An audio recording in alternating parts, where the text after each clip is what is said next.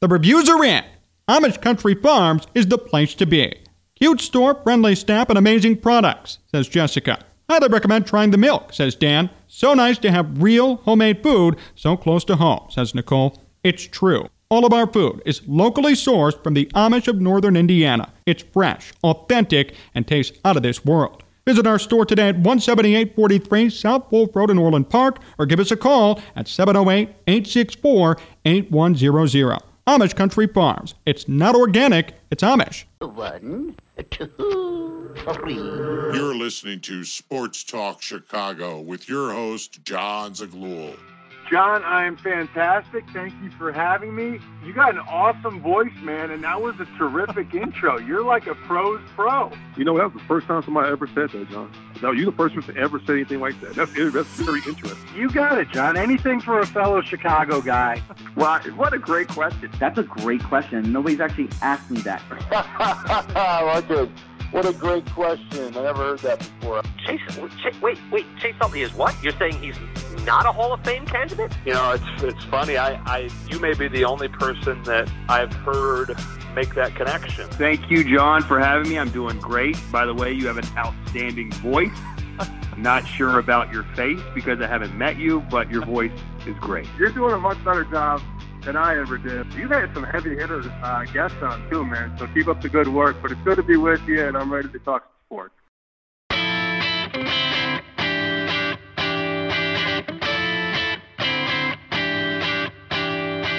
Hello, everybody, and welcome into Sports Talk Chicago. My name's Jon Zaghloul. Great to have you here. Today's edition of the program, some news about Ryan Poles and Justin Fields has come out. We'll break it all down in just a second. Plus, a brand new exclusive interview with Olin Kreutz and Jason McKie, the hosts of the No Name Football Podcast and two Chicago Bears legends. We talk everything. Justin Fields, Ryan Poles, Matt Eberflus, the McCaskey family, and so much more. It's a great interview. You don't want to miss it, and it comes up near the midway point of this show. Remember, you can follow me on Twitter and Instagram at John Z Sports and on Facebook at Jon Zaghloul. You can watch more of this show. Search up Sports Talk Chicago, Apple Podcasts, Spotify, YouTube, sportstalkchicago.com. I want to start today with this. Patience is a virtue.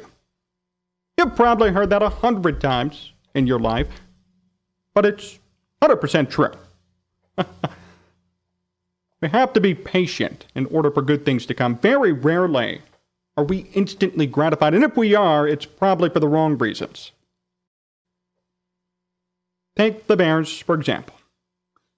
I know we all want change, we all want success, we all want something to look forward to, and well, I'm going to be critical of them if things don't go their way. Right now, we're kind of in a holding pattern.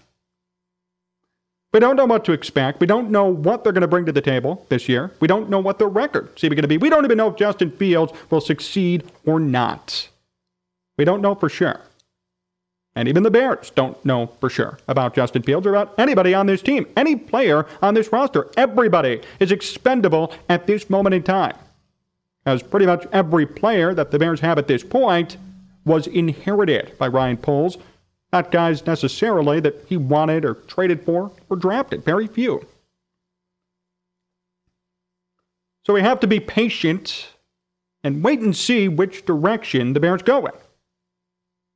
Although we don't have a clear picture of what Ryan Poles is going to do, there's been some reporting that suggested otherwise.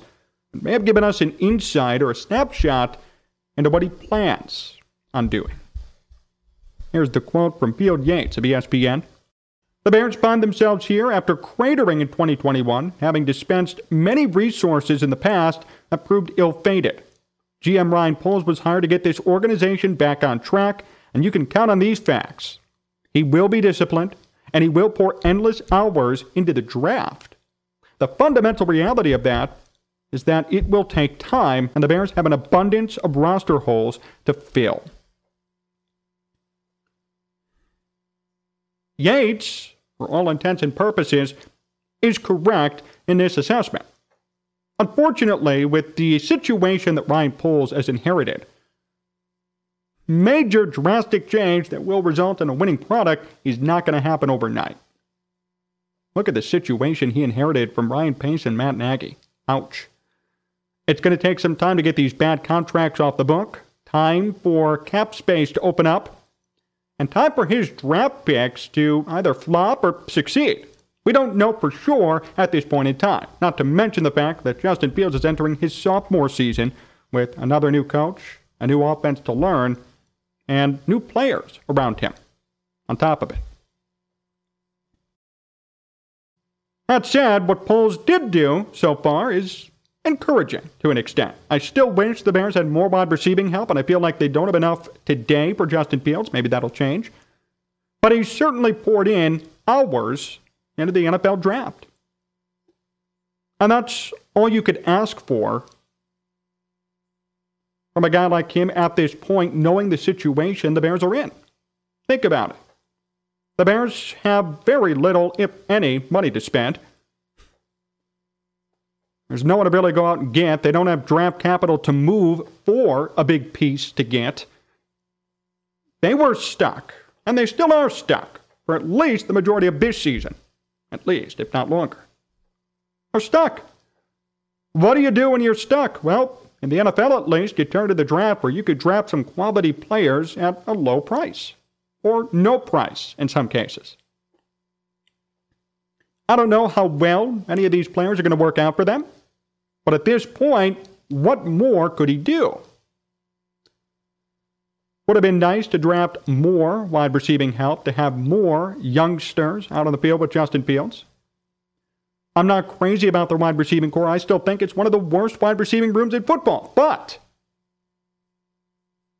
to Poles' credit, at least he's shown effort to somehow get things back on track. It's not going to be a magic fix. It's not going to be a snap of the fingers. This will take time. I'll give him credit, and that so far he's done what he could with his hands tied behind his back.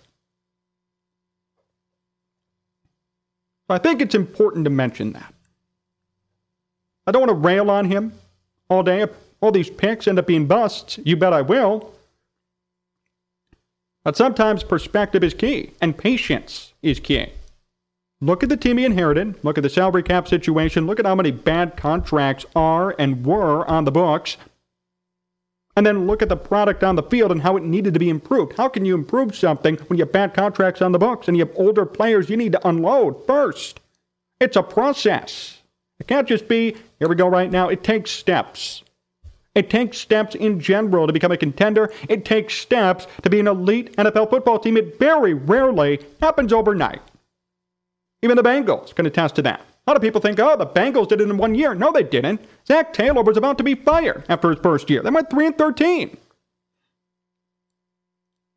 And Burrow was drafted. He got hurt. Taylor got more heat for it because they said, why are you putting him in with no offensive line? Then they made it to the Super Bowl. It took two to three years for the Bengals to become an elite NFL team and not a lapping stock. See, the funny part is, any team could do it. There's so much parity in the NFL. The question is, will the Bears finally do it? It's so annoying because every year we talk about this. Hey, any team could do it. Any team's in it. And for some reason, the Bears are always working with the hand tied behind their back. Whether it be Ryan Poles, whether it be anybody else, it doesn't matter. They're always operating as if there's a problem, and they never find a solution. And it's aggravating as a Bears fan to watch that year in and year out. And that's the problem a lot of people have with this team.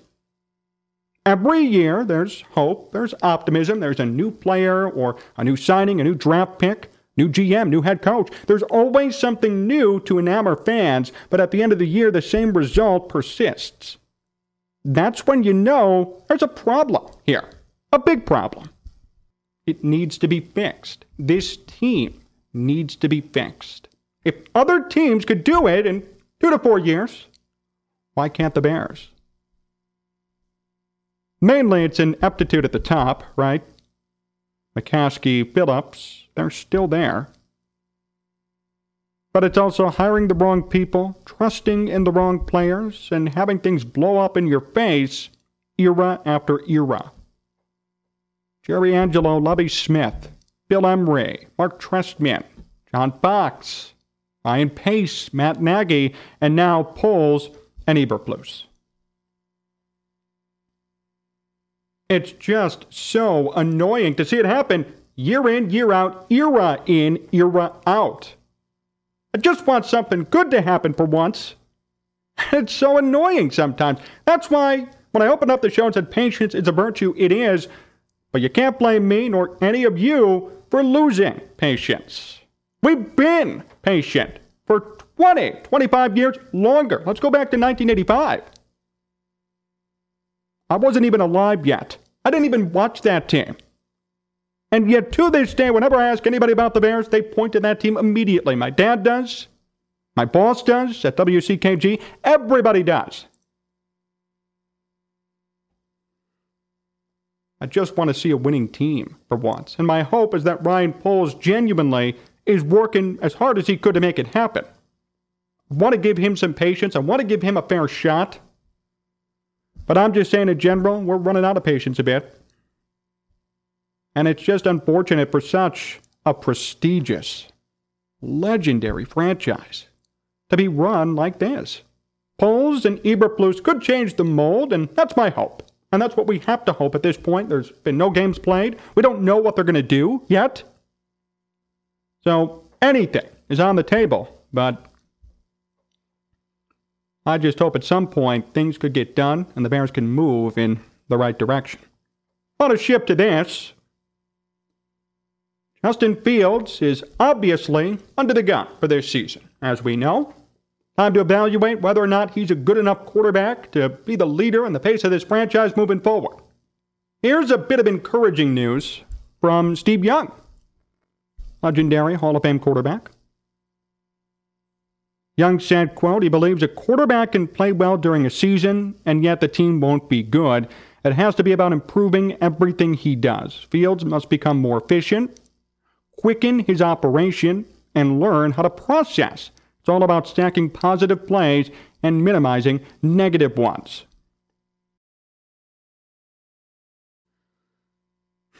It's a very good point from Steve Young. And I kind of alluded to this last week as well on the program. I'm not going to judge Justin Fields solely on numbers. Numbers help. If he has 20 fumbles, that's a Justin Fields problem, right? But if he has 20 touchdowns and 12 picks, I want to see every pick on film. I want to know why interceptions occurred. I want to know why he may have a 59% completion percentage. Is it because of bad errant throws? Is it because of no time in the pocket? Or is it because of constant drops from his crappy wide receiving core? See, these are questions that need to be answered. There are contexts that come with these numbers. And I'm a huge numbers guy. I love numbers straight up. But in this case, when you look at the team around Justin Fields, you have to wonder hmm, there should be some context considered. not going to sit here and trash Justin Fields when his top wide receiver is Darnell Mooney and his second best is maybe Byron Pringle. And then after him, it's a free for all. Jones is a rookie at 25. We don't know what he's going to do. We know he's explosive, but that's about it. And really, there's a significant drop off after those three. A significant drop off. He'll have David Montgomery, at least, and Herbert will be back too. But still, it's concerning, to say the least. So I like this point from Steve Young. I'm not going to solely base my evaluation on record and straight up numbers.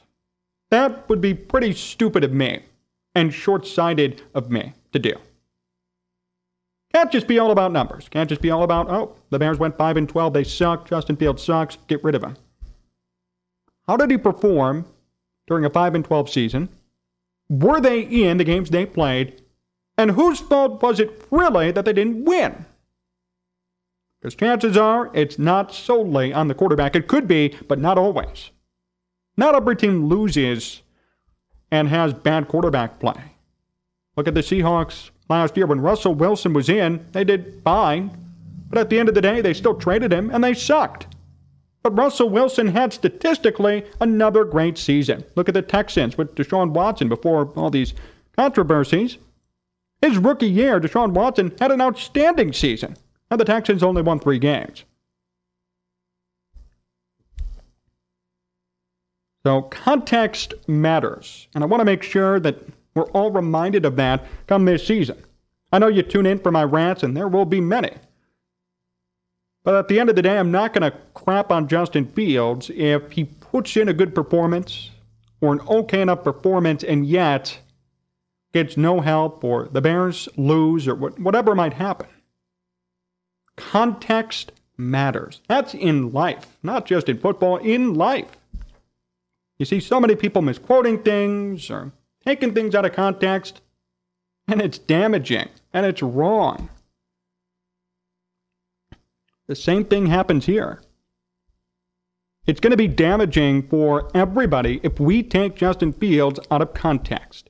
If we evaluate Justin Fields out of context, it's going to be damaging to the fan base, to the Bears organization, to Justin Fields himself, and to the future of the Bears needing a franchise quarterback. All of that will take a major hit if we judge him based on no context. We just judge him based on numbers and record, and that's it. This is a much different team. It's a different team than when Mitch Trubisky was here. I like Mitch Trubisky, you know I do, but at the end of the day, he also had a good team around him, right? He had good players around him. He had a good defense. He had some good wide receivers. And it worked, and everybody succeeded. Justin Fields has none of that. And he's going to have to work on himself and being good enough to overcome it in order to be better. So it's definitely a concern. It's something that I think everybody should be considering and thinking about. And my hope is that we just all evaluate him fairly and don't rush to judgment based on one bad number, a bad percentage, or a bad record. For to come here on Sports Talk Chicago, my exclusive interview with Olin Kreutz and Jason McKie comes up next, so stay tuned.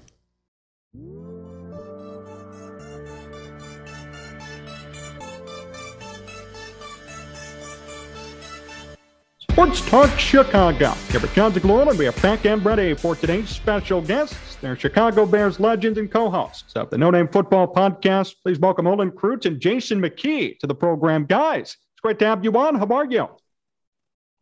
It's good to be on. It's good to be on, John. I know, uh, you know, me and Olin's excited about joining WCKG, and uh, we've been putting out pause for a minute, and it's finally good to uh, to be able to grace the airways and get it out to more Bears fans. Yeah, man, we're excited to be here, John, and especially like J Mac said, uh, now that we're on your radio station, uh, we enjoy more and more fans getting to hear our unfiltered analysis of the Chicago Bears.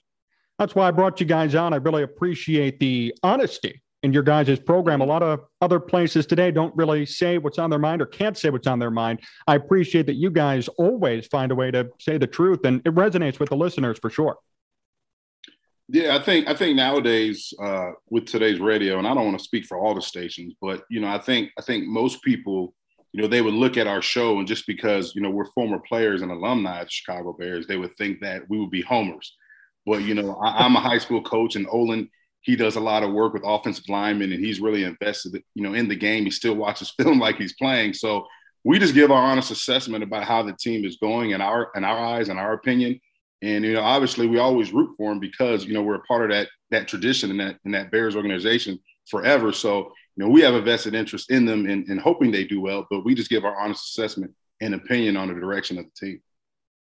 Yeah, definitely, and and it's not always easy, right, J Mac, to be as honest as possible because you know uh, you're talking about a lot of people that we know, and we know how hard it is in that building to win football games, how hard those guys are working and what they're up against, and the number of hours they're putting in. But at the end of the day, uh, the fans expect us to tell them what we see on film, uh, what we expect from the team.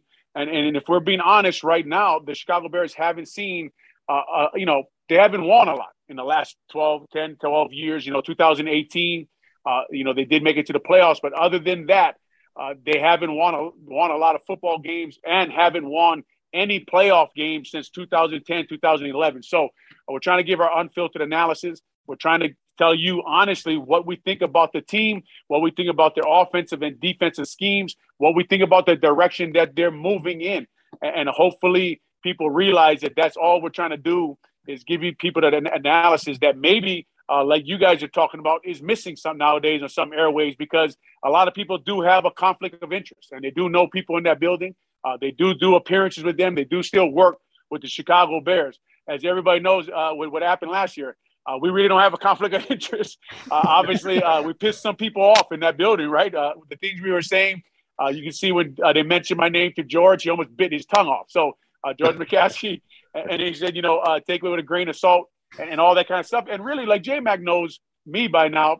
I, I, don't really get offended by all that kind of stuff. So I'm still going to tell you what I think about what I see, and and J Mac's going to do the same thing, and we actually enjoy it. We actually enjoy talking football. We actually enjoy talking about Chicago Bears. We enjoy talking high school football, which J Mac is a great coach for Carmel Catholic. My two boys play for Loyola, Coach Holecek down there. So, uh, big fans of Illinois football, big fans of Chicago Bears, and we love to talk about it. How did you react to that comment, Olin, from George McCaskey when he did that? At first, uh, I think, you know, a lot of people heard my first response. Um, it's just interesting, right? Because George knows me, uh, played a long time there for the Chicago Bears, talked a lot about their struggles, talked a lot about him and Ted Phillips' struggles since Ted's been in charge, since George has been in charge. They haven't won a lot of football games. Uh, their decisions haven't e- hasn't equaled winning. So obviously he was offended by me coming after him, Ted Phillips, and Scott Hagel. But the way I felt personally was, I don't mind you say that, but at least be be a leader, be the owner of your football team, and call and reach out to me or pick up the phone when someone like Harry Hiestand calls you to tell you the story, to tell you exactly what happened, to tell you about the job offer. Call me after and talk to me about the things that went on. But obviously, I have not heard from George. I have talked to maybe one person in the organization. I don't want to give his name uh, because you know I don't want him to get in trouble with Jordan McCaskey for talking to me. But uh, the way I felt about it is, is obviously at first I'm going to fire back at him uh, because he questioned my credibility.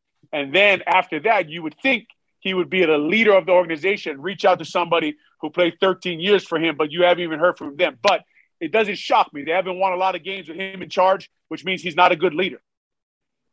Do you think there should be a leadership change? Have they done enough in getting a new head coach and GM, or should there still be more change at the top?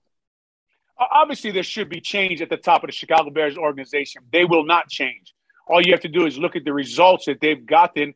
I think since Ted Phillips took over as team president, uh, they've only been to three play playoff games. Right? Uh, it was the year in 2006 where we won two, and then um, we won two, and then went to the Super Bowl. And then it was in 2010, when we got the NFC Championship, and, and I, I, misspoke there. They've only won three playoff games, right? Mm-hmm. So they haven't won a lot of football games since these two men have been in charge. Since Ted Phillips has been in charge. So yes, just by results, by any any business you do it. If you suck on the radio, they replace you. That's period. right. So if you bad, if you're bad for that long at winning football games like the Chicago Bears have been, there's no question there should be a change of leadership up there. But they own the team. They get to move in the direction that they want to move it in. Yeah, and we, and we talked about this too, John, on on our podcast in the past. Me and uh, Brother O talked about this. It goes back to you know, as players, we do what we call self-evaluation. So we evaluate ourselves, we evaluate our play, uh, we evaluate what we've been doing in terms of, you know, what we've been doing on the field. And there's really been no self-evaluation over at Halas Hall because those guys are the head. So what they've done is, what have they done year after year, right? They've replaced the head coach, they replaced the GM. We've gone through that transition how many times now? And like Brother O said, the results have still been the same. You know, there hasn't been any change or any self-evaluation from the top. Why? Because who's holding those guys accountable? Where is the accountability, right? They make all the decisions. They're not answering anybody. Nobody's self-evaluating their performance. So what do they do, right? It, it, it's a trickle down effect. They say, hey, you know, we can solve this culture issue. We can we can solve this lack of success that we've been having by replacing the coach and replacing the GM. And then we'll, you know, we need draft picks and stuff like that. But it goes beyond, you know, the coaches, the GMs. It, it's the organization as a whole. And me and Brother O have talked about that in length on our podcast over and over again.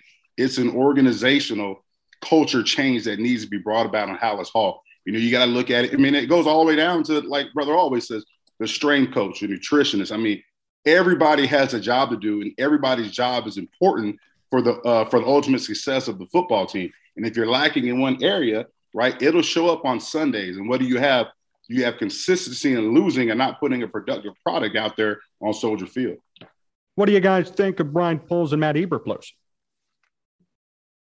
Yeah, I mean, I, will sorry, brother. I'll go first. I like I like Ryan. Poles. I know he, uh, you know, I like what me and brother last week on our podcast. Uh, we we played a clip uh, in which Brian Pioli talked about, um, you know, Ryan Poles about how he was at Kansas City and how he was with the interactions of him.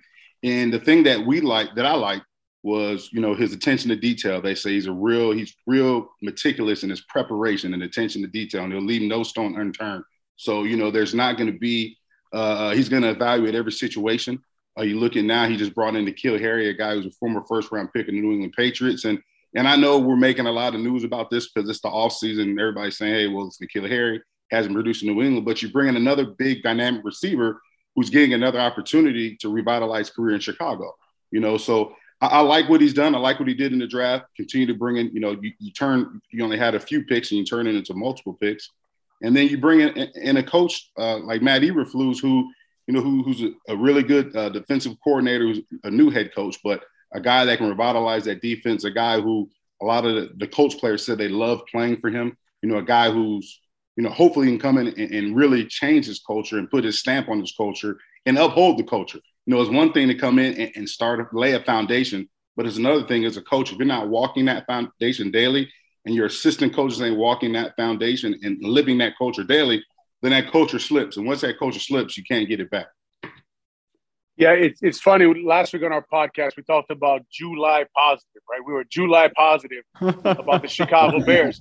Well, we're also new regime positive, right? We're new regime, and yeah. uh, Ryan Poles is a young guy. It's a big job at Halas Hall for a young general manager uh, to change the culture that we talked about. But uh, the things he talks about obviously music to my ears. He wants to fix the offensive and defensive lines. He didn't do much in the draft and or the offseason to fix either. And, and we've heard a lot about the, how the scheme's going to help everybody. We've heard that before here. So it's a wait and see for these young guys, uh, the way the new strength coach uh, is going to work with these young guys and develop these football players. Because to be honest, John, they got to get guys who are top 10 in their position in the NFL. That's how you win football games. You got to get blue chip football players, and then you got to have really good coaches. So they hire Coach Eberflus, who a lot of guys I have respect for. Rod Marinelli, uh, the guys who knew him throughout the NFL have a lot of respect for the things he does and the way he does things. I've never been a head coach in the NFL. So this is a really wait and see football team that we got going on, man. They got Luke Getsy. I mean, I don't know what Luke Getsy. I don't know what offense he's going to run. We assume that he runs the Green Bay Packers offense, the LaFleur offense, the Shanahan offense, that tree. We assume we're going to see that, but I really don't know what he's going to do out there. This offensive coaching staff has never worked together. We don't know a lot of them. The defense staff when the coach comes over, uh, we know they lean on takeaways, they lean on hustle. But like I told you, I got to look at their roster and say, okay, on this roster, who is top three in their position? Uh, Robert Quinn, Roquan Smith. Can Jaylon Johnson keep improving? Can they get Eddie Jackson back to getting takeaways, getting turnovers, being a dynamic safety that they're paying him to be? And then where do they get their pass rush from? Where do they get their interior pressure from, which is most important to this defense?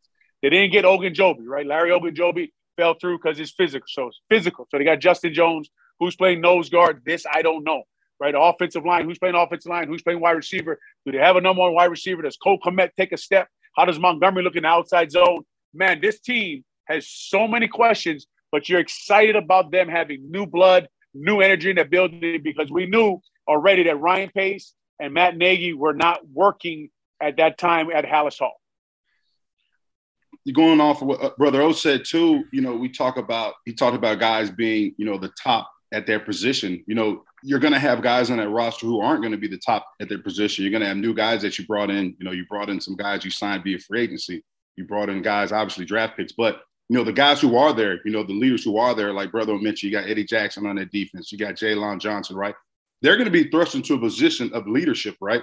They're going to be thrust in a position where they're going to have to mentor and help these young guys succeed. Eddie Jackson should be a mentor for Jaquan Brisker.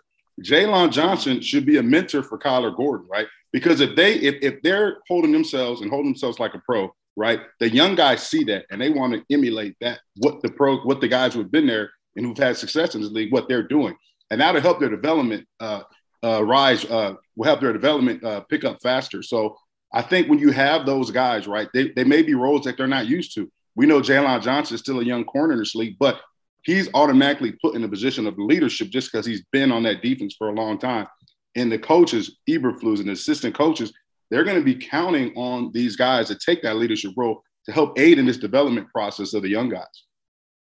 Olin Kreutz and Jason McKie here on Sports Talk Chicago, WCKG, the No Name Football Podcast. How committed are the Bears to Justin Fields right now?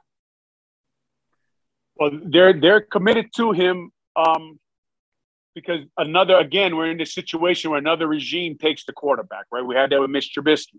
So another regime takes the quarterback early. He is their starting quarterback right now, and they're as committed as as he plays next year, as well as he plays next year as well as he adapts to Luke Getsy's system, these coaches don't really know what they have in Justin Fields. We all know we watched him last year, the San Francisco 49ers game, he was dynamic with his feet and uh, um, that run he did down there in the red zone. That was a dynamic run. He broke some tackles. The play fell apart, scored a touchdown anyway. He walked on the field uh, in Pittsburgh and they needed a touchdown. And, and, and when you watched him walk to that huddle, Jon and J Mac, you knew they were going to score a touchdown. Yeah. He was that confident. That's the swagger that the city of Chicago uh, has needed a quarterback now since since the Chicago Bears pretty much started playing with Jim McMahon, Sid Luckman, and now hopefully Justin Fields can take that mantle. But uh, they're committed to him. Honestly, if I'm the coach here, if I'm the GM, I'm committed to him this year. I'm committed to him this year. I'm gonna see what he does, see how he develops, see what his character is, see if he's a multiplier, force multiplier, makes everybody around them better on the football team. That is the number one job of the quarterback. But now let me tell you this right now. This Green Bay offense, if they're running LaFleur's system. This is a package offense. And let me explain that to you. You go to the line of scrimmage with two plays a run play and a pass play, or a run play and a run play, or a pass play and a pass play. And a quarterback has to read the defense and put everybody in the best position and pick the best play for his team. So that is going to be a big job for Justin Fields.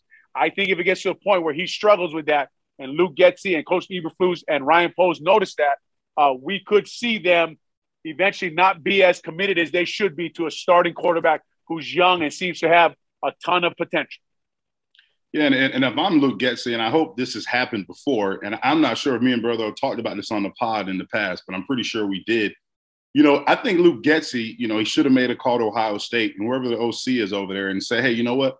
What are some of the things that, you know, you guys did with Justin? What are some of the things that he did well? What are some of the things that made him comfortable? You know what I mean? Get as much information about how to make him successful uh, and in terms of things he did in the past while he was at Ohio State. And then I'm not saying, yeah, you bring the whole offense over, but you've got to find ways to make this guy comfortable because obviously we've seen the difference in game plans of last year in, in which you look at the Cleveland game. He didn't even have a chance to step back, set and throw. He's getting sacked every five seconds. But then you look at the San Francisco game that Brother talked about, where they did some things where they moved him out of pocket, but they utilized his whole athleticism as a whole right? You gave him some runs, you moved him out of the pocket, right? You made him comfortable, and we saw what he did. So, you know, hopefully they did their homework and they've been they've been going back and forth determining what makes him comfortable, what things they can do to help him succeed as a quarterback, but also the pieces around him, what they can do to help him, you know, make those other guys uh, elevate those guys play as well in terms of being a multiplier, like Brother O said. You know, what else can he do to elevate the play of Darnell Mooney? What else can he do to bring along a, uh, uh, Byron Pringle? So, you know, those are things that I hope that Getsy has done already this offseason. How problematic will this wide receiving core be for him? Or should that even be a problem? It's going to be problematic, right? They're looking for guys who are dynamic with the ball in their hands. And, and obviously, they get Velus Jones, and, and they get him because I think they said he had 280 plus yards after contact, right? The guy is a dynamic football player last year at the University of Tennessee great return man. Those are the kind of guys that this offense is looking for, man. Uh, Alex Brown always says, our former teammate, and me and J Mac always repeat on our podcast, 88 out the gate. And that means they catch the ball, they make guys miss, they break tackles, and they go. Uh, they took another guy, running back Trestan Ebner, late in the uh, sixth round. He was another guy has a lot of missed tackles. So you can see the kind of guys they're looking for, dynamic, the ball in their hands. The, the problem with this wide receiver core to me is everybody's good at something, but they're not a, besides Darnell Mooney, who's shown to be pretty good, uh, they're not a complete package. So if I'm a defense coordinator and these guys walk on the field, I say, okay, they want to do this with him. And I just take that away. So uh, this, until they prove to us different, to be honest with you, uh, that is, that's every position on the Bears offense. Until someone ascends and becomes a better football player, until Darnell, Darnell Mooney becomes a number one wide receiver, until to Velus Jones actually dominates on the NFL level, until Cole Kmet turns into a, a, a, one thing people don't talk about this outside zone system. You know who is the most important blocker on every of these outside zone system teams? The tight end. The tight end and the fullback are extremely important on setting the edge and getting the, the wide receiver, the running back room to run, right? So if you can ask me about the wide receivers, Jon, but this whole offense, if I go through it, you're going to say the same thing about all of them. They got to develop these guys. They got to get better. They got to find blue chip NFL football players. Yeah, and on the flip side, you talk about you know so many question marks on this offense, receiver, offense line. You know a lot of things, quarterback. Uh, I think the good thing is in, in this league, and when you have young guys, right? We have a collection of young talent on this offensive side of the ball, right? But the thing that they're going to get is they're going to get an opportunity. And I was a young guy coming in this league looking for an opportunity. And you know, some of these guys will, will take it and they'll make the most of it, and some of these guys they'll fold under pressure. And I think what this, what uh, Poles and Eberflus is hoping that they brought the right talent in terms of their evaluation and in terms of guys who are going to go out there and make the most of their opportunity. Because when you look at this receiving core, I mean, the only guy that's really proven is Darnell Mooney. You look at Pringle, he's a question mark because he had so many guys around him in Kansas City. You know, you had a Travis Kelce, you had a Tyreek Hill, you had uh, you know, Patrick Mahomes throwing you the ball. You look at uh St. Brown, who was in Green Bay, didn't really have an opportunity that much. He showed some flashes, but he wasn't the guy. You know, you look at Baylor Jones, a young guy they drafted, you know, a guy who they're hoping could turn out to be the type of player that they envisioned when they drafted him. So it's a lot of question marks that will need to be answered and in which we'll get answers here in a few months. But, you know, I know the Bears organization is hoping that a lot of these guys that they brought in pan out uh, to, to way to help they pan out in terms of their evaluation. What are the main criteria you guys will use in judging Justin Fields? I mean, if these wide receivers aren't good enough, how, how can we determine whether or not he had a good year himself and separate that from some of the offense's deficiencies? It's just consistency. I think with, with quarterback play, you know, you look at you look at things like, all right, we talked about being a multiplier, obviously elevating the play of people mm-hmm. around you, right? And yeah, the wide receivers aren't great, but you've got to do your job. You've got to protect the football, right? You've got to be a leader. You know, you're going to have to make plays. You know, you're going to have to find ways to, to distribute the ball to your guys in, in, positions to where, you know, they're comfortable. You know, like Olin said, you have a lot of guys in that receiving core who are good at one thing or are good at two things, but not good, you know, not complete wide receivers. That's why they may have been bounced around or been drafted in later rounds. But you have to find what they're good at, right? And you have to highlight those talents. And I think that's going to help, you know, lead to their success. You know, Justin Field, he has to do his best to to make the offensive line better. You know, don't take unnecessary sacks. You know what I'm saying? Because you know you do have a new offensive line. You're going to have a new starting five up there. So he has to understand that you know he has to do his job and be a consist uh, have consistency to be an elite quarterback in this league. Yeah, as a quarterback for Justin Fields, when when we're watching him, because you know he's such a dynamic athlete, so you're going to see these dynamic plays he makes with his feet uh, I think he showed last year really like his leadership. I think it was a Cleveland game uh, when they played really bad. Uh, you could say obviously the game plan was really bad to go uh, five man protection versus the Cleveland Browns front. Uh, I wouldn't, you know, I wouldn't suggest that for any offense with a young quarterback. But he came to the podium immediately and said, "We got to get better. Uh, this starts with me." So his leadership is the first thing you evaluate. I think he showed that pretty good last year. You know he's dynamic, so you want you start to say to yourself, "Okay." Can he process information in the pocket? And like J Max said, does the ball get out fast? And is he making his offensive line better? And how do we define that? Uh, do I see him making calls on the field, letting his offensive line know where the blitz may be coming from, where to slide the protection, where the run game is going? Uh, does is he putting the ball where it should be? Is he throwing it to the receiver who is open, dictated by the scheme the defense is running? And I know these are hard things for fans who are watching just to see and know, but you can kind of see when you pour over the film whether the scheme is good or the talent is not good enough or Justin Fields is struggling. So we're, we're, we're all in this. Uh, what do we evaluate uh, another Luke Getsy by if their whole offense has no talent? So how do you evaluate Luke Getsy? So all these guys, all these things we're going to be watching. Uh, if everybody around him, Jon, I'll be honest with you. If if the question is if everybody around him is bad, how do you evaluate Justin Fields? The answer is you can't. Yeah. That's the answer. what do you guys expect out of the Bears for this season right now? you don't expect them to be really good, right? Uh, unless some people develop. You don't expect them to go to playoffs at all.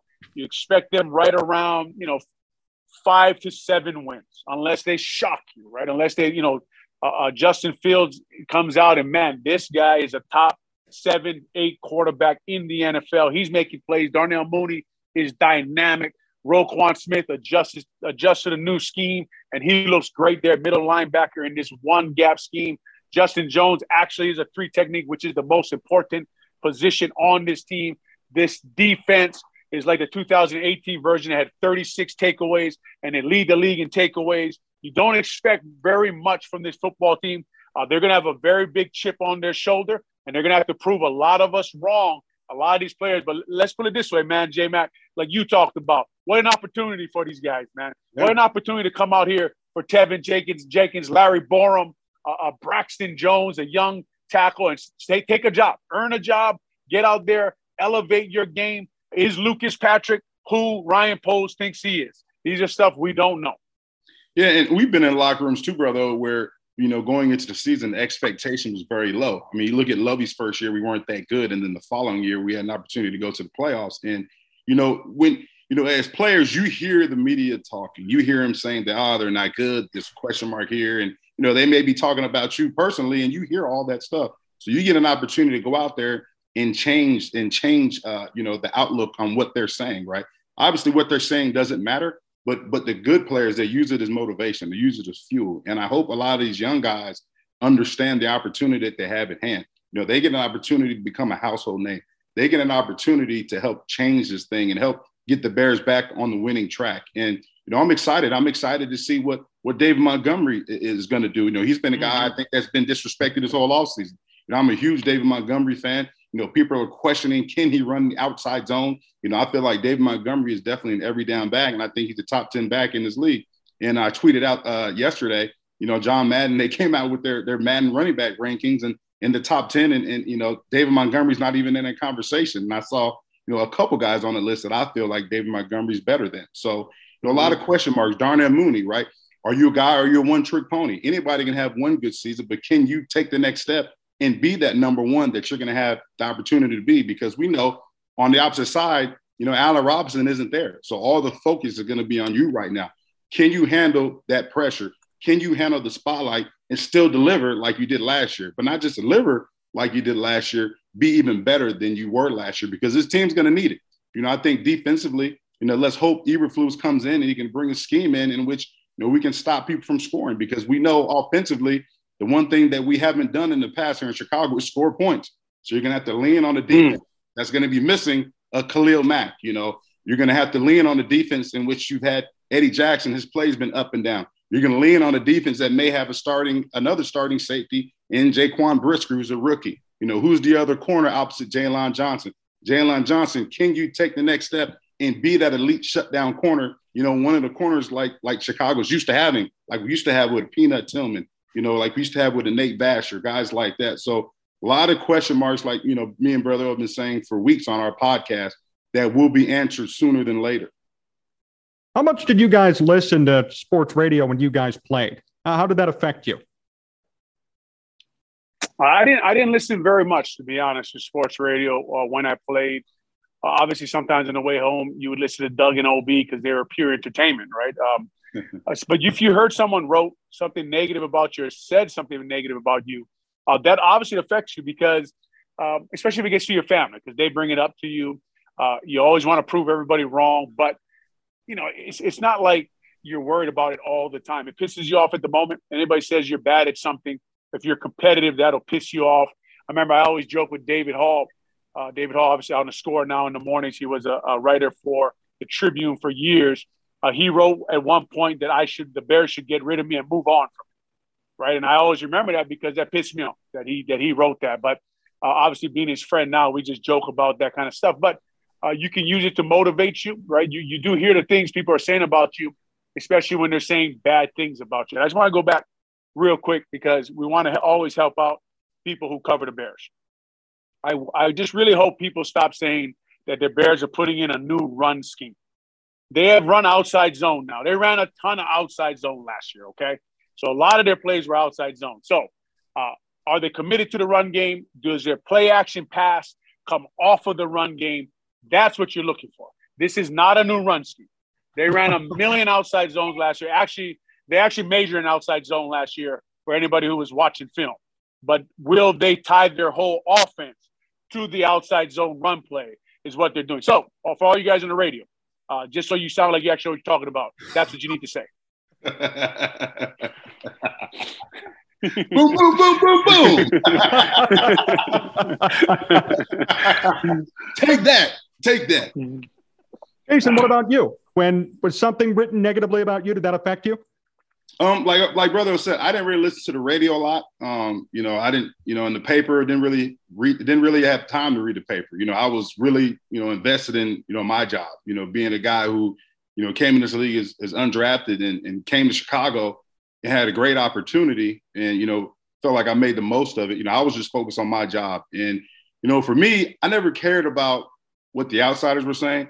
My thing is, I always cared about my play because I wanted to make sure that my teammates valued what I was doing. You know what I mean? So you know, I played for myself, but I also played for my teammates. And the bond and brotherhood that we had in that locker room, you know, it was it was bigger than just being teammates. You know, we were like family. So, you know, for me, you know, in the backfield, if I didn't make my block, you know, I was pissed because, you know, I let Thomas Jones down.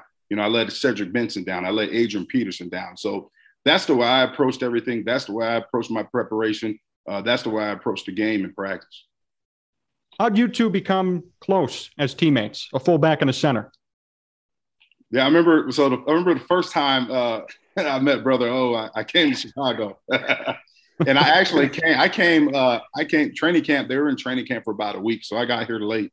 And I remember I was being taped in the training room, and uh, I'm getting taped. And you know, Brother O's in the, in the training room, and he's, you know, he's in there, he's talking, and he's cracking jokes, and he's being Brother O. And I'm thinking, man, like, man, who is this guy? Like, you know, he's cracking jokes and nobody's really cracking jokes back at him. I'm like, who is this dude right here? Right?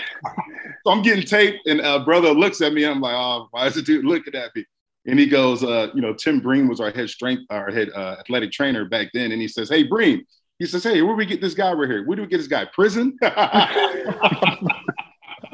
I was like, oh man, and I, I was mad. Hey man, you was mean mugging everybody. That's why I was wondering where you were from. Hey, Jon, I was just saying, I, I, was new, so you know, I'm just I'm scoping out. I'm an, I'm a very observant person, so I'm scoping the scene out. And he goes, and he goes, where did they get this guy? Prison. So I was mad, and you know, I wanted to say something back, but it was so funny. I could I just had to laugh, and I was like, man, okay. I was like, this guy is the alpha male of the locker room. So that that was the first my first interaction with Brother Owen. You know, obviously, uh, you know, a fullback, we're like a we're like a pulling guard in the backfield, man. So, you know, we the back the funny thing is on our, on our team the, the, the backs and the offensive line was really close. You know we would we are always together you know and we always would crack jokes in the huddle. You know myself thomas jones olin and brother rube and you know we, we just had a, a, a, tight bond and it just continued to grow. And you know brother o like i said like you know people what people don't realize about brother o is, is he's one of the most he's one obviously he's one of the most honest people that i know but he's one of the most giving people that i know. You know he a lot of things that people don't see. He gives back his time. I mean, he's he's training people. I mean, he's always making himself available to help people. And I think that's what you know people that don't know Brother they don't realize that about him. He's got a great heart, and uh, you know he's tough. He's tough as nails, but he's got a great heart, and I think that's why you know our friendships continue to grow. And you know we had all the time. We crack jokes, and he's just like he's honestly like a big brother. He's like the big brother that I never had. Man, he's trying to ruin my reputation, Jon. In one swing, man. They're gonna be trying you on Twitter now. I'm not, be... I'm, hey, I'm not a good guy. I don't have a big heart. Don't believe that stuff. But uh, obviously, like J Mac is saying, he gets there in 2003. He's an undrafted guy. We are a power run team. Uh, listen, we used to look up. J Mac can attest to this. Uh, Thomas Jones can attest. Anthony Thomas from back in 2002 can attest yeah. to this. Um, when we looked up Cedric Benson, it was goal line, right? Guys didn't respect our pass game people didn't really respect our quarterbacks too much. So uh, it was kind of like we had to put a hard hat on, and we were going to get yards no matter what, no matter what they lined up in, no matter what they tried to take away. I remember when I got to New Orleans, I looked up and I thought to myself, "Where is everybody?" Because with Drew Brees, they don't have to stack the box, right? I thought I remember telling the New Orleans offensive line, like, "You guys don't really play in the real NFL. If you play with Drew Brees, uh, this is easy." But uh, obviously, you can't help but respect J Mac. Uh, you everybody knows uh, he, you know, he gives his time to the kids. He's a coach at Carmel Catholic. He teaches football. He has a gym. He's always teaching people, always helping, always promoting the game. Uh, he's always giving back, and just the way, as far as just respecting him when he played, nobody worked harder, nobody studied the game more.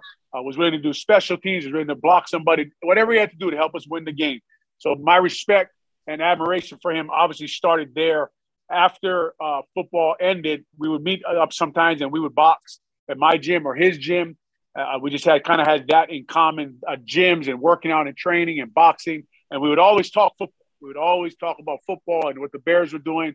And at that time, I was doing a bunch of radio and TV.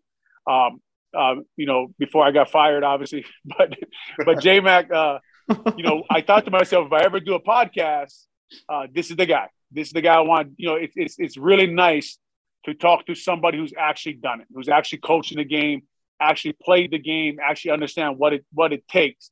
So that's why we really enjoy just talking the game. Uh, our admiration for the game, our love for the game of football, I hope comes out in our podcast. What more do you expect from the podcast? Uh, you know, we really just what we expect is what we're giving the fans. So we don't have like expectations for it. Uh, we expect to be honest. We expect to say what we see, no matter how people react to it. This is really what I, what you know when, when I'm talking. I won't speak for JMac, but this is really what I see. This is what I see on film. This is really what I think is going on in the building, and that's all I expect uh, when we get the microphone. And then uh, it's kind of grown into, uh, you know, hopefully giving advice to younger football players about playing more sports. Don't get tied up into one sport. Uh, how to play football, how to work, how to get better at the game of football. And then, uh, you know, J Max had a great idea about shining more light on high school football in Illinois. So those are some of the things we expect from the podcast. Yeah, and the funny thing, Jon, too, is you know when people listen to our podcast, what what they don't realize is, I mean, the interaction between me and Brother O, it's like we're talking in the locker room. So we actually have a podcast before that's really not even recorded because we talk about so much football before we hit record. You know, uh, before we hit record on our podcast. Uh, so it's just like us being in the locker room again. And, and, and for us, know, we love football. You know, like I said, Brother O, he watches film all the time. I watch film all the time. You know, I'm texting Brother O, bouncing ideas off of him about my team. He's sending me ideas. You know, it's just we're just football guys. And I think when you know you retire, some guys retire and they want to get away from the game completely. We retired, right? But this is our way of continuing to be close to the game. So if we can give our honest assessment and views about the Chicago Bears and give back to the Bears fans, that's what we want to do because you know we have a, a huge respect for the Bears fans, obviously, and I say it all the time. This is one of the best cities that I've ever played in, the best fan base, uh, and you know we're thrilled to be able to interact with the fans. You know, brother O is always tweeting back with the fans. I'm tweeting back with the fans, and you know we just want to give back and just show our admiration for the Bears as a whole, but also build a, a, a bigger connection with, with the fans in general. How nice is it to be independent and not be indebted to a company or you know somebody telling you what to say? Yeah, that that's huge, man. It's huge to just be be free to just talk and give your ideas and not worry about like you're saying. Uh, did you offend somebody? Is it right to, to say those things and, and to actually give your opinion on, on what you think is going on? Like J Mac said, to be honest, um, I, we always we always laugh about it because George said that you should take what I say with a grain of salt. And he's right because the podcast we do before the podcast, that would be the one without the grain of salt. So that would be the one yeah. that's really, really what we think. Uh, uh, to be honest with you, we, we give you our, as much as we can, but we try to water it down in case there's any young kids listening or or other people listening to the podcast. But uh, we we like, love coming on there, uh, and it's almost like therapy for old ball players to talk football to give your ideas, uh, uh, to, to, talk about how they should, what they should do to fix their team, what should you do to fix their offense, because uh, we feel like we're, we're, kind of untapped resources, right? That we do know, uh, uh, I you know, how to develop a young football player. Uh, I, I, would I would argue that JMac knows more about developing their young fullback blasting game than anybody in the Halas Hall. So you know, like they did have uh, credit to them. They did reach out to see Peanut Tillman talking to the team. We talked about in the last podcast. Nobody better to talk to the team, but uh, there are a lot of untapped resources uh, in the Illinois Chicago area that that that you feel like you can help the young guys help the team, and that's why, like J Max said, with our gyms, I have a, young, a lot of young offensive linemen that come through, and you're just trying to help them develop their game. Yeah, I think uh, you know, just just going back off of Olin says too. You know, I'll go into the high school aspect. You know, we talk about a lot of high school football. You know, obviously Olin's both his boys played at Loyola, uh, had a lot of success over there. You know, Holecek's a great coach there, and you know, me being a, a new high school coach and you know, I'm seeing you know, living now, not seeing but living uh, on a day to day basis what these guys do, right? In terms of what they do for the kids, like they really help mold these kids into men through the game of football. And I think a lot of times it goes unnoticed. You know, these guys aren't making million dollar millions of dollars to coach, but the task that they have at hand is a ton of stuff. I mean, you're you're the equipment manager, you know, you're the mentor, you're the father figure, you're the coach, you know, you're I mean, you're a lot of things. You hold many hats as a high school head coach. And I, and, you know, that's why, you know, me and brother O, you know, like to highlight high school football. And we'll have a segment, you know, coming soon where we're gonna actually start highlighting high school coaches, right, to highlight what they do, right, because they're so important in shaping our future. You know, they're going to change the trajectory of young men's lives. And you know, if you're just if you're just a good coach, then you failed as a coach, right? You got to be a, you got to be a game changer. You got to be a life changer, and that's what you know. That's what I've tried to do, and I know a lot of these coaches here in Chicagoland do the same thing. So, and I respect all of them. You know, I'm gonna go against a lot of them uh, this fall, and you know, no holds barred. But at the end of the day, when we shake hands, and I respect each and every one of them because of what they do in terms of helping our young kids become men. Come with Olin Kreutz and Jason McKie. In just a moment, stay tuned. This is Sports Talk Chicago.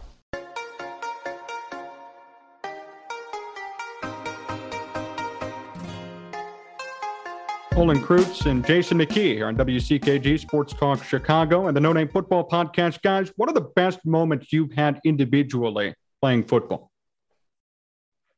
Um, well, okay, I go first, I guess. Um, yeah, I, man, just you know, a, a, lot of great moments. I think you know the first one I'd say is you know my me as being an undrafted free agent, you know, making my first you know roster and starting my first NFL game. You know, I, I grew up military household and my dad was real strict, so I tell everybody, you know, the first NFL game I ever went to was one I played in. so it was you know, that was that was that was a huge huge accomplishment for me. And then you know, obviously going to the playoffs for the first time in 2005, and then obviously that culminating in us going to the Super Bowl in 2006.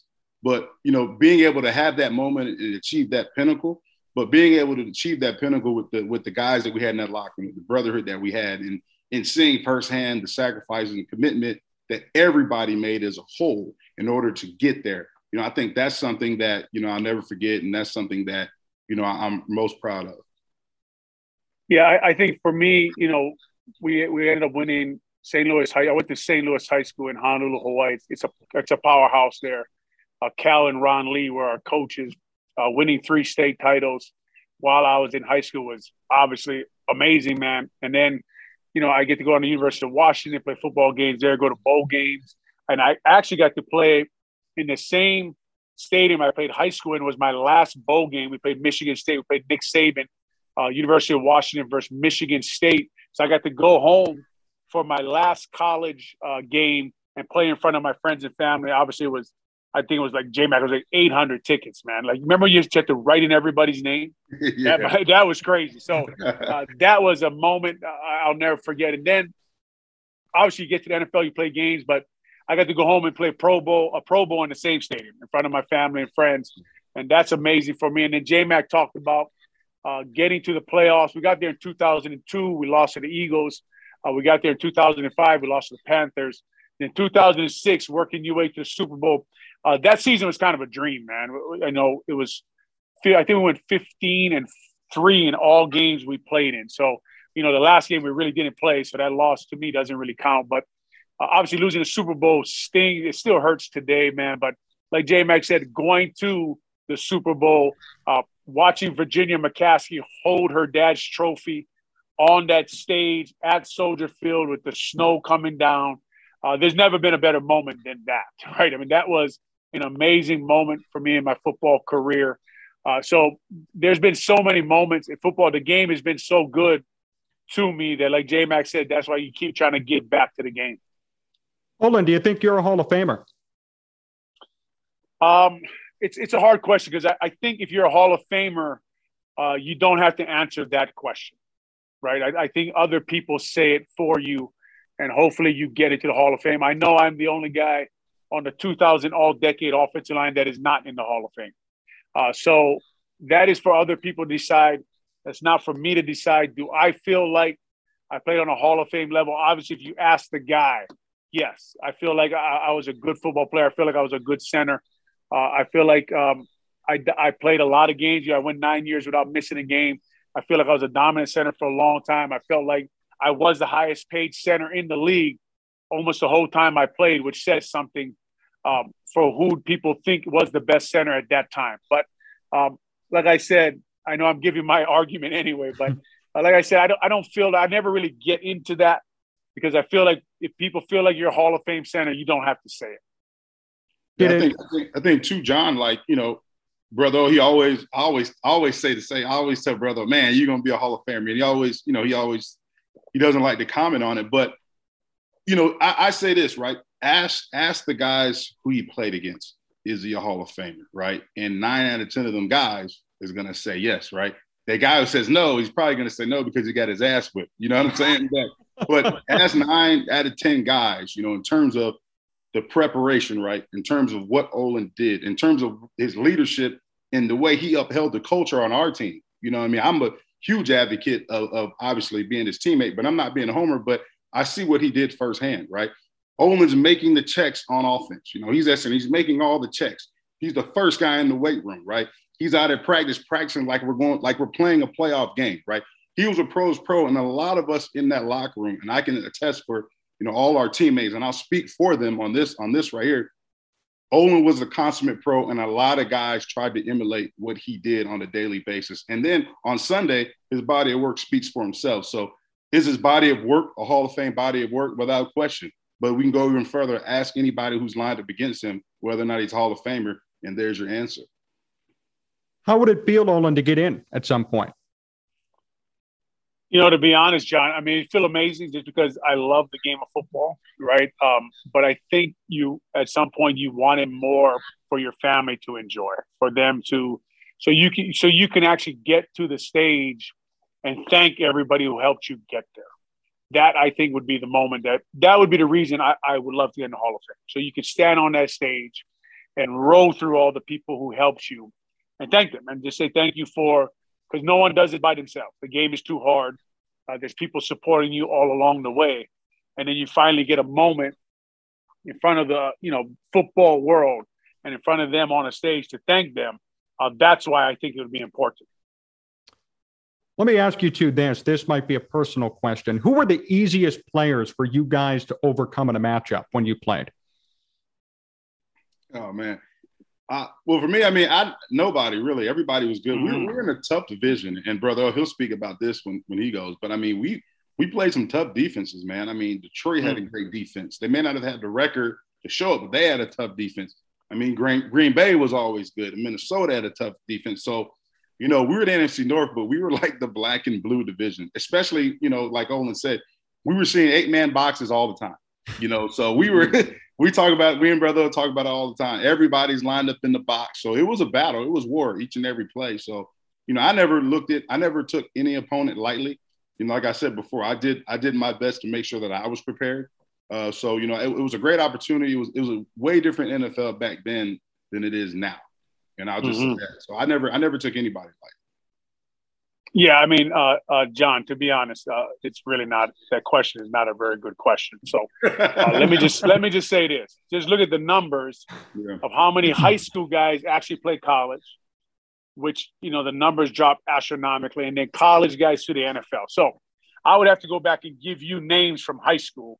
The last time I thought I had an easiest an easy day, and I don't want to embarrass them because they didn't play college anyway. So, um, listen, uh, in the NFL, these are the 0.01% of football players in the world. The backups are the best players in college. The backups were team captains. The practice squad guys were team captains on their college football team. They were all stars in high school.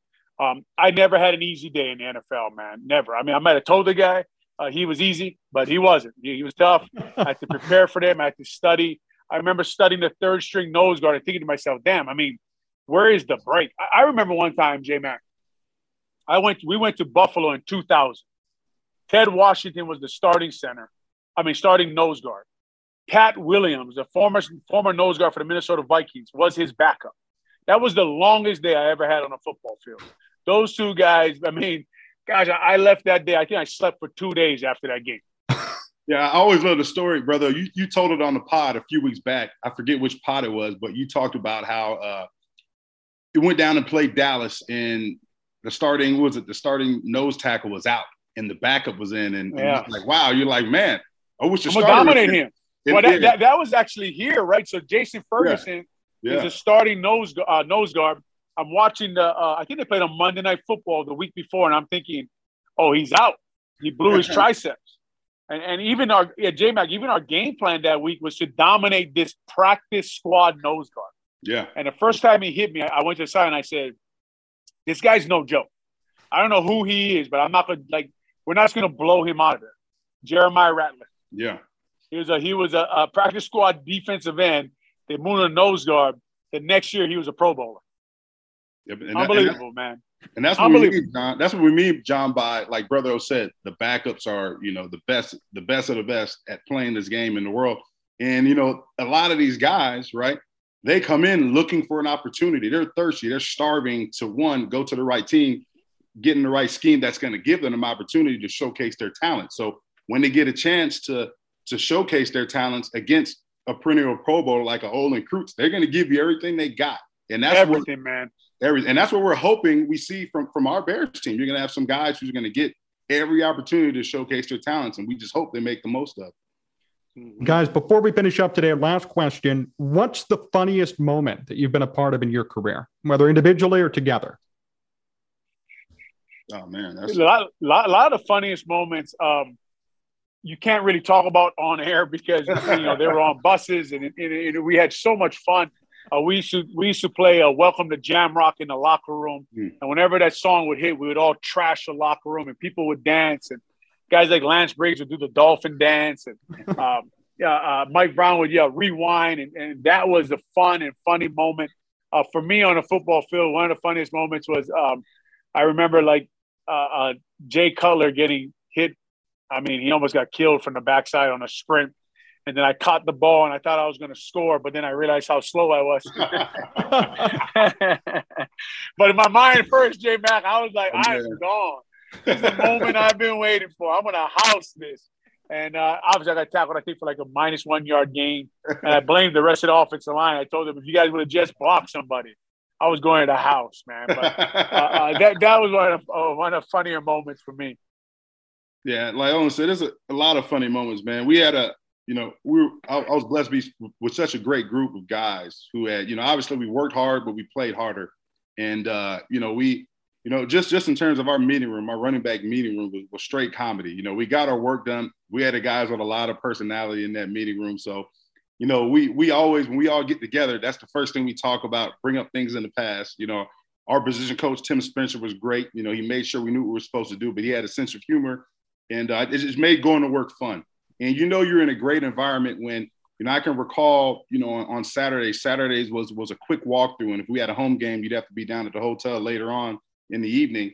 And you know, after the walkthrough, a lot of guys would just stay in the locker room. We would stay up at Halas Hall until about one or two o'clock. I mean, that's how much fun we were having. Guys didn't want to leave, and that just shows you, you know, the the commitment, the compassion, the brotherhood, the culture that we had in that locker room. You know, you have guys that genuinely love each other as people, not just players. Well, you see the success that we had on the field. So there was a lot of great moments. Um, you know, moments that uh, you know. I, we, we miss and cherish to this day. And that's why, you know, me and Brother O, we connecting to do this podcast because it brings us back to moments that we had in the locker room and out there on the field. Well, Olin, Jason, thank you guys so much for joining me. Uh, best wishes for the No Name Podcast here on WCKG and moving forward. And looking forward to this fair season and hearing your guys' opinions and takes on what's going to be happening. All right, Jon. Appreciate it. Jon, thanks for having us on. Thanks for putting us on your radio station, man. We look forward to the No Name Footballs podcast partnership with you guys. Great talk there with Olin Kreutz and Jason McKie. That'll do it for us today here on Sports Talk Chicago. Big thank you to Olin Kreutz and Jason McKie themselves, Matt Dubio, WCKG, Jim DeTalb, and Tomorrow Entertainment for making this show a success. Remember, you can follow me on Twitter and Instagram at Jon Z Sports and on Facebook at Jon Zaghloul. You to watch more of this show, search up Sports Talk Chicago, Apple Podcasts, Spotify, YouTube. sportstalkchicago.com. Another great show comes your way tomorrow. Thank you so much for listening. Till then, stay safe, and so long, everyone. No! No! Are the turtles?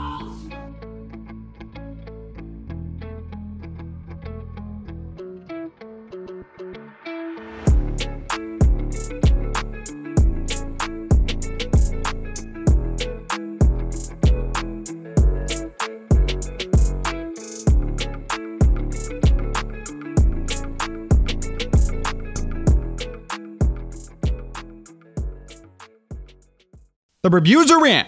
Amish Country Farms is the place to be. Cute store, friendly staff, and amazing products, says Jessica. Highly recommend trying the milk, says Dan. So nice to have real homemade food so close to home, says Nicole. It's true. All of our food is locally sourced from the Amish of northern Indiana. It's fresh, authentic, and tastes out of this world. Visit our store today at 17843 South Wolf Road in Orland Park or give us a call at 708 864 8100. Amish Country Farms. It's not organic, it's Amish.